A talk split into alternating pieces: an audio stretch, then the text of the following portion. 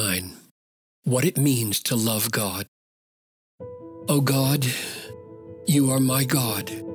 Earnestly I seek you. My soul thirsts for you.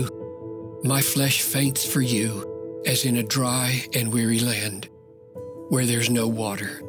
So I have looked upon you in the sanctuary, beholding your power and glory. Psalm 63, 1 and 2.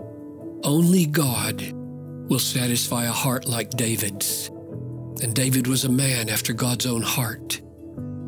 That's the way we were created to be. This is the essence of what it means to love God, to be satisfied in Him, in Him, not just His gifts, but God Himself as the glorious person that He is. Loving God will include obeying all His commandments, it will include believing all His word, it will include thanking Him for all His gifts, but all of that is overflow. The essence of loving God is admiring and enjoying all He is. And it is this enjoyment of God that makes all of our other responses truly glorifying to Him. We all know this intuitively, as well as from Scripture do we feel most honored by the love of those who serve us from the constraints of duty or from the delights of fellowship?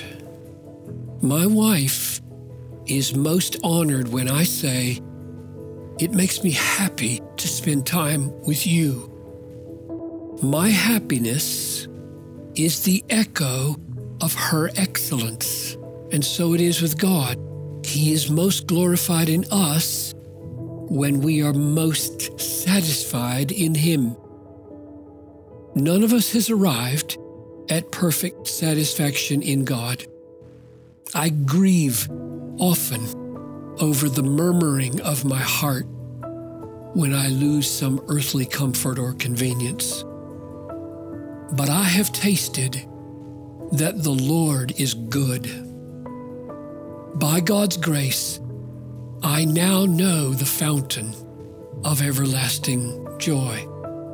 And so I love to spend my days luring people into joy until they say with me, One thing have I asked of the Lord, that will I seek after, that I may dwell in the house of the Lord all the days of my life, to gaze upon the beauty of the Lord and to inquire in his temple.